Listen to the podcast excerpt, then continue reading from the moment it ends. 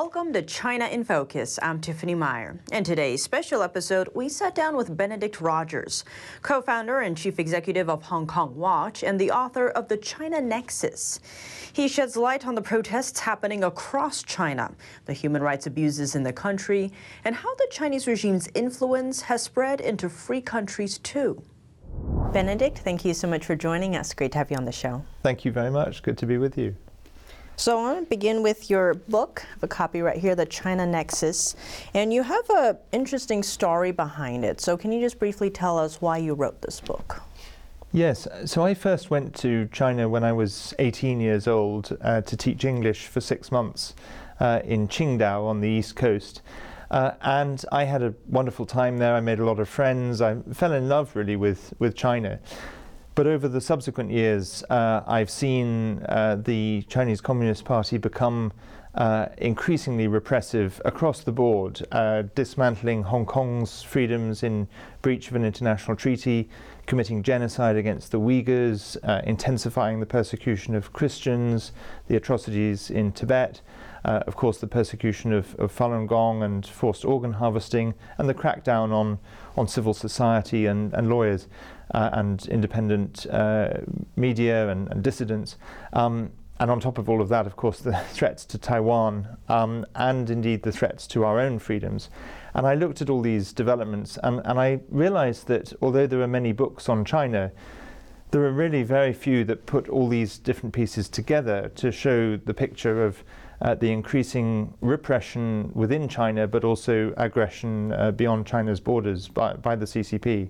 And, but I also wanted to put across the message uh, that uh, I'm not anti China. In fact, I'm very pro China as a country uh, from my experiences living and working there uh, and traveling extensively. Um, but it's the CCP that uh, I, am a critic of. And uh, I think making that message very clear is really important. On that note, you do say in your book there's a way to be pro China, right, but not pro CCP. So you can kind of explain the differences between these because sometimes people conflate the two. So, how are they different? Well, we often use uh, the term China um, as sort of shorthand for the CCP, and that's understandable in, in, uh, in conversation. But we should be clear about the difference. Um, China as a country is, of course, a, uh, a great and ancient civilization um, with a, a, huge history that long predates the CCP. Um, and uh, being pro China, I think, means respecting that, um, valuing that, uh, but most importantly, being on the side of the people of China who are. Uh, suffering under the CCP. Um, and the CCP, on the other hand, is uh, the regime that currently rules China, but it has no legitimacy. Nobody elected it, uh, and it is, uh, uh, particularly at the moment under Xi Jinping, uh, uh, an extremely authoritarian, you might even say totalitarian now, regime that is suppressing. all its people, and particularly anybody who holds a belief that is at, at variance with the CCP's ideology. On that note, why is the Chinese Communist Party so against faith? It says it's intrinsically atheist, so what is it about faith that it seems to fear? Yeah, it, it's interesting. I have a chapter uh, in the book on the persecution of Christians, but the principle applies, of course, to um, all the groups the Uyghurs, Tibetan Buddhists, Falun Gong, and, and, and anybody who has any uh, spiritual or, or, religious belief. Um, but there are two quotes in the book uh, one from Pastor Wang Yi, who's now in prison, who was a very prominent house church pastor and the other from the former US ambassador at large for international religious freedom, Sam Brownback. And both of them use this phrase that the CCP is, uh, uh, has launched a, a, a, war against faith. And I think the CCP, I mean, it's always been hostile to faith, but it seems to be particularly so now because it um, is hostile, firstly, to anything, any alternative belief system, um, any gathering of people that it feels it doesn't uh, control and perhaps are not uh, loyal to, to its uh, beliefs.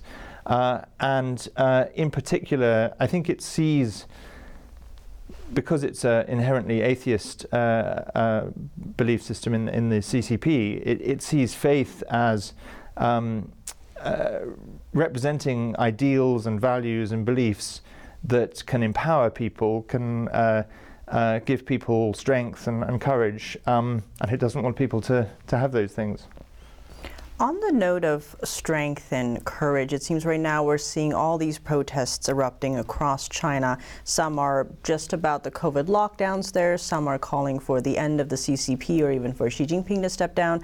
And um, especially among the younger students, there are calls for freedom. So, how do you see these protests? What has changed that so many people are speaking out? I, I, think the protests are extremely significant. Um, I think they're the most significant protests that we have seen in China uh, since uh, the Tiananmen Square uh, massacre of 1989. Uh, there have, of course, been other protests in the intervening years, but mostly uh, the protests until now have, had been focused on a specific issue, and a lot of them have been focused on labour rights. Um, this is the first time in many years that we have seen such widespread, large scale protests across so many cities where, as you say, people are uh, not shouting uh, end the zero COVID uh, policy or uh, end the COVID lockdowns, even though those were the things that sparked uh, the protests. Um, but they are uh, chanting Xi Jinping step down, CCP step down, and we want freedom and democracy. and I think that's hugely significant because it, it tells us that, contrary to what the CCP would like us to believe, the people of China um, have not actually been indoctrinated by the CCP. Um, and I think we're seeing the boiling over of um, uh, frustration and, and discontent that has been simmering for some time with uh, the increasingly repressive nature of the regime, uh, the surveillance state, um, but also the economic uh, slowdown. And I think Xi Jinping has broken the sort of unspoken pact between the party and the people that previously existed, which was that the CCP would have some degree of legitimacy in the eyes of the people um, in return for presiding over an economic boom that saw living standards raised significantly, and and that uh, in the 90s and early 2000s uh, allowed for uh, a certain amount of limited space. Xi Jinping has dismantled all of that. Um, he seems to be hostile to uh, private enterprise and on- entrepreneurialism um, and is undoing some of the economic reforms of his predecessors. Uh, and I think we're seeing Chinese people uh, expressing their discontent both with the repression and with the um, economic slowdown and the fact that the party has, has broken that unspoken pact.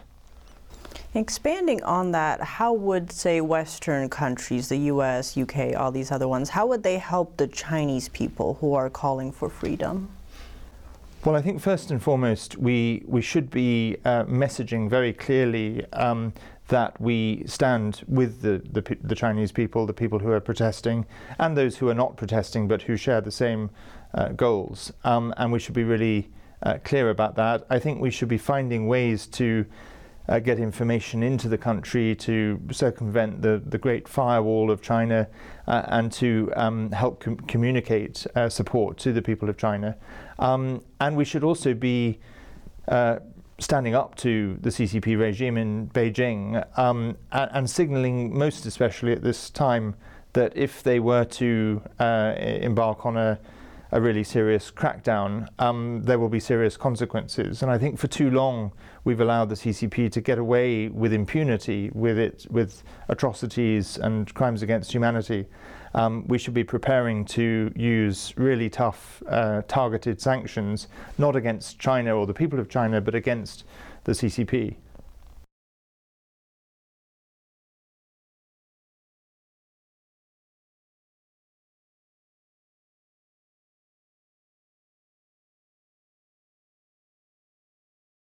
I think it's probably a combination of factors. I mean, in terms of what's happening in China itself, I, I, I think uh, uh, the business and financial uh, connections are the most uh, powerful uh, reason for uh, the, the, the, rest of the world's silence. Um, that silence is starting to change. More people are speaking up, more governments are speaking up, but they're speaking up but not necessarily acting. Um, and that's what we need to push them to do. In terms of um, Burma and uh, or, or, Myanmar uh, and North Korea, Um, it's uh, it's a real tragedy because especially what's happened in, in, in Burma over the last uh, year and a half since the coup there, you would have thought that uh, it would command uh, the world's attention. I, I, suppose one fact, well, two factors that, that has meant it hasn't gained the attention it should probably are, of course, the war in Ukraine, which has uh, uh, commanded uh, most of our attention, um, and also the, uh, the, the, the legacy of COVID and the economic challenges that we're facing. That was Benedict Rogers, co founder, chief executive of Hong Kong Watch, and author of The China Nexus. After a break, we hear more from him on what can be done in terms of the human rights atrocities happening in China and how we can protect our own freedoms here at home. That's coming up in just a minute here on China in Focus.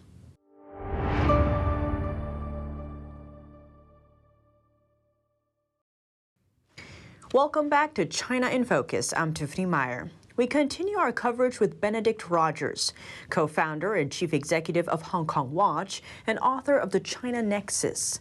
He sheds light on what can be done in terms of the human rights atrocities happening in China and how we can protect our own freedoms here at home. When it comes to the human rights issues, you mentioned earlier some people are speaking out about it but not taking the action. So, what would those actions look like if they're taken?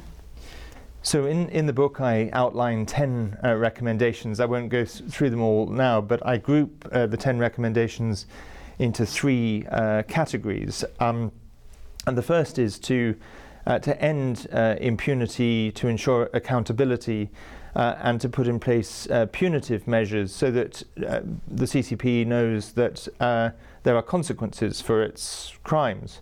Um, and that hasn't really happened until now, with the exception of a few sanctions from the United States uh, and uh, uh a few token sanctions by uh, one or two other countries, um, we haven't really used the sanctions tools that we, we have, whether that's targeted Magnitsky sanctions, uh, for which many of our countries have legislation, or whether it's other sanctions measures that could be taken. So, so using sanctions, um, but also looking at um, what can we do to, to hold the regime accountable? Um, what justice mechanisms uh, could be created uh, to do that? That's the first uh, set of actions that I think we should take.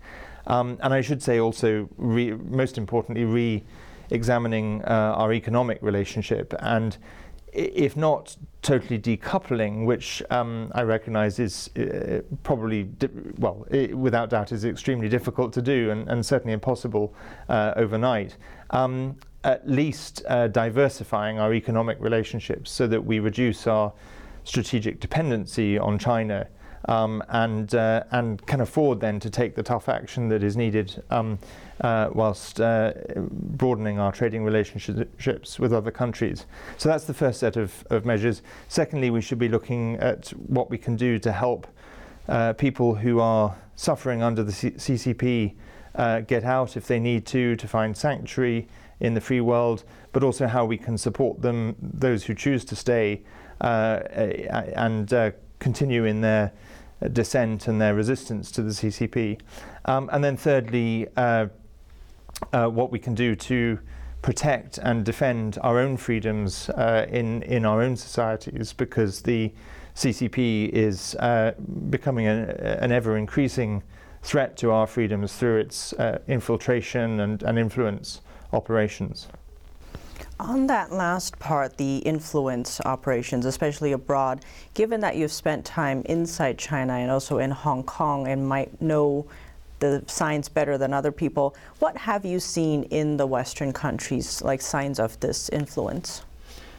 Well, I think uh, the influence is, is really extensive and, and pervasive across many sectors. So we see it in uh, the higher education sector, in universities, uh, the use of uh, Confucius Institutes as propaganda outlets for the CCP, uh, the intimidation of uh, uh, Hong Kong or Uyghur or Tibetan students in our university campuses, the weaponization of, of funding to influence universities. Um, we see it in uh, Wall Street, in in uh, Hollywood, um, in in politics.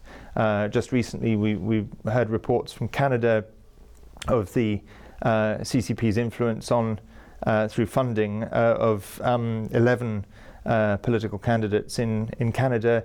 earlier this year, in the UK, our intelligence agencies exposed the operations of one individual, Christine Lee, who turned out to be working for the CCP's United Front Work Department, which is their, their main um, body that used for these influence and, and infiltration operations. Um, and I'm sure you know she wasn't acting alone. She's just the tip of the iceberg. Um, in a much smaller way, I myself have uh, had some experience of, of threats from uh, f- from Beijing, um, letters to my uh, home address, to my neighbours, even to my mother.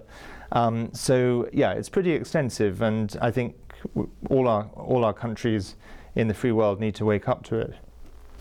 And when it comes to you, you mentioned like you're banned in China. They even stopped you from entering Hong Kong recently after the national security law. So, what are they afraid of? Why aren't they letting you and others like you in?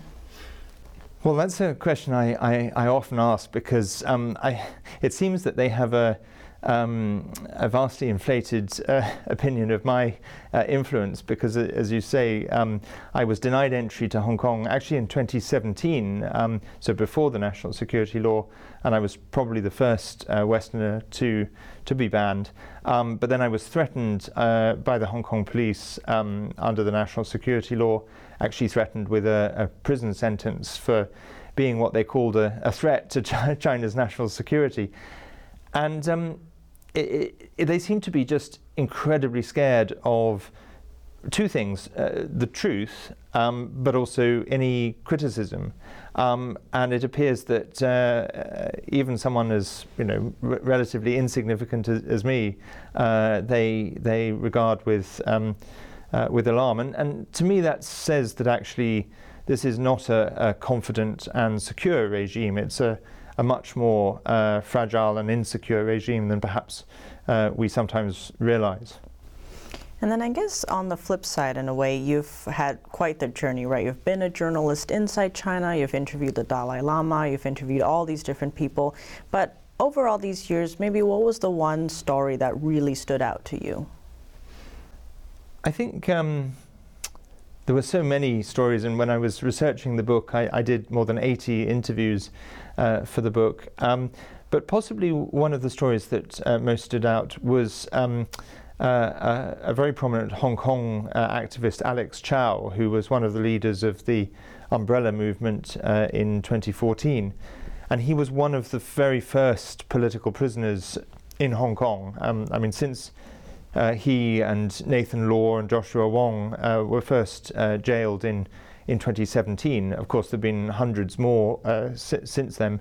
Uh, but uh, Alex described to me a, combination of both uh, the, the, real uh, pain and, and trauma that he and his family went through uh, when he went to prison, but also how he was then able to turn his time in prison to productive use. So he described to me. Um, his mother coming to visit him in prison and then being unable to uh, to embrace or to touch each other because he was behind a screen and she was in tears. And he was uh, thinking to himself you know, on the one hand I've done nothing wrong. I've I've tried to do the right thing but on the other hand I've I've caused this pain for my mother. And so that terrible human conflict that he was going through he described very very movingly but then he described how in his time in prison he started to advocate for uh, very small things for the rights of prisoners uh, the rights of prisoners to have access to newspapers or um, uh, various other uh, changes in the prison rules, and, and he succeeded, and he he uh, uh, got a number of things in prison changed, and I think that was very inspiring to see. Even in prison, an activist never stops being an activist, and and can use their influence for, for, for good. And then for you, human rights seems an important issue. So why is it so important to you? Well, I first started to get involved in human rights work uh, when I was at university, um, and it it has grown from there. And I think it's important, um, basically, because I I uh, am someone who was born and grew up in a, a free society where we take these freedoms for granted. We, we assume that uh, it, it's perfectly normal to be able to express an, an, opinion, to be able to practice a religion or not practice a religion, as uh, depending on your choice, um, to be able to disagree uh, with, with, others uh, without uh, having a knock on the door and, and being taken to, to prison. And I think when I learnt of so many countries, and I happen to have focused particularly on Asia, but of course, uh, so many parts of the world where people are not free, I, I feel that those of us who have freedom have a responsibility uh, not to take it for granted, but actually to cherish it, to protect it, and to use our freedoms uh, on behalf of those who are denied them. And Benedict, any last words? I hope that my book, The China Nexus, uh, serves as uh, a helpful uh, wake up call and a call to action. Uh, it sets out, um, in a way that uh, I haven't seen any other books do, uh, the scale and severity of the challenges in China today and the challenges posed by the CCP to our own countries. It sets out some thoughts on what we do about them, and I hope that um, readers will. Uh, will learn from it and, and will most importantly not just uh, read it but actually then uh, if they're not already involved, um, join the cause and jo- join the fight for freedom in China. Well, Benedict, thank you so much for joining us. Thank you very much.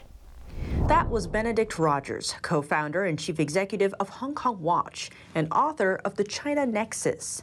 Thanks for watching China in Focus. I'm Tiffany Meyer. See you soon.